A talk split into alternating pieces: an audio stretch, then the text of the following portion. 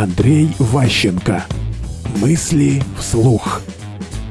Управленец – источник энергии. Руководство ваше и руководители заинтересованы в том, чтобы ваши сотрудники хорошо работали. И вы пытаетесь, искренне пытаетесь разобраться, что же им нужно дать, для того, чтобы у них была лучшая мотивация, чтобы они больше трудились, чтобы у них была искренняя самоотдача, чтобы они их все пинали под жопу, сказать, ногой, чтобы они лучше работали. И поэтому вы нанимаете тренеров, сами идете, ходите учиться, как бы там читаете какие-то умные книжки, все время ищете волшебный грааль, как раньше искали философский камень, как же сделать так, чтобы оно работало само.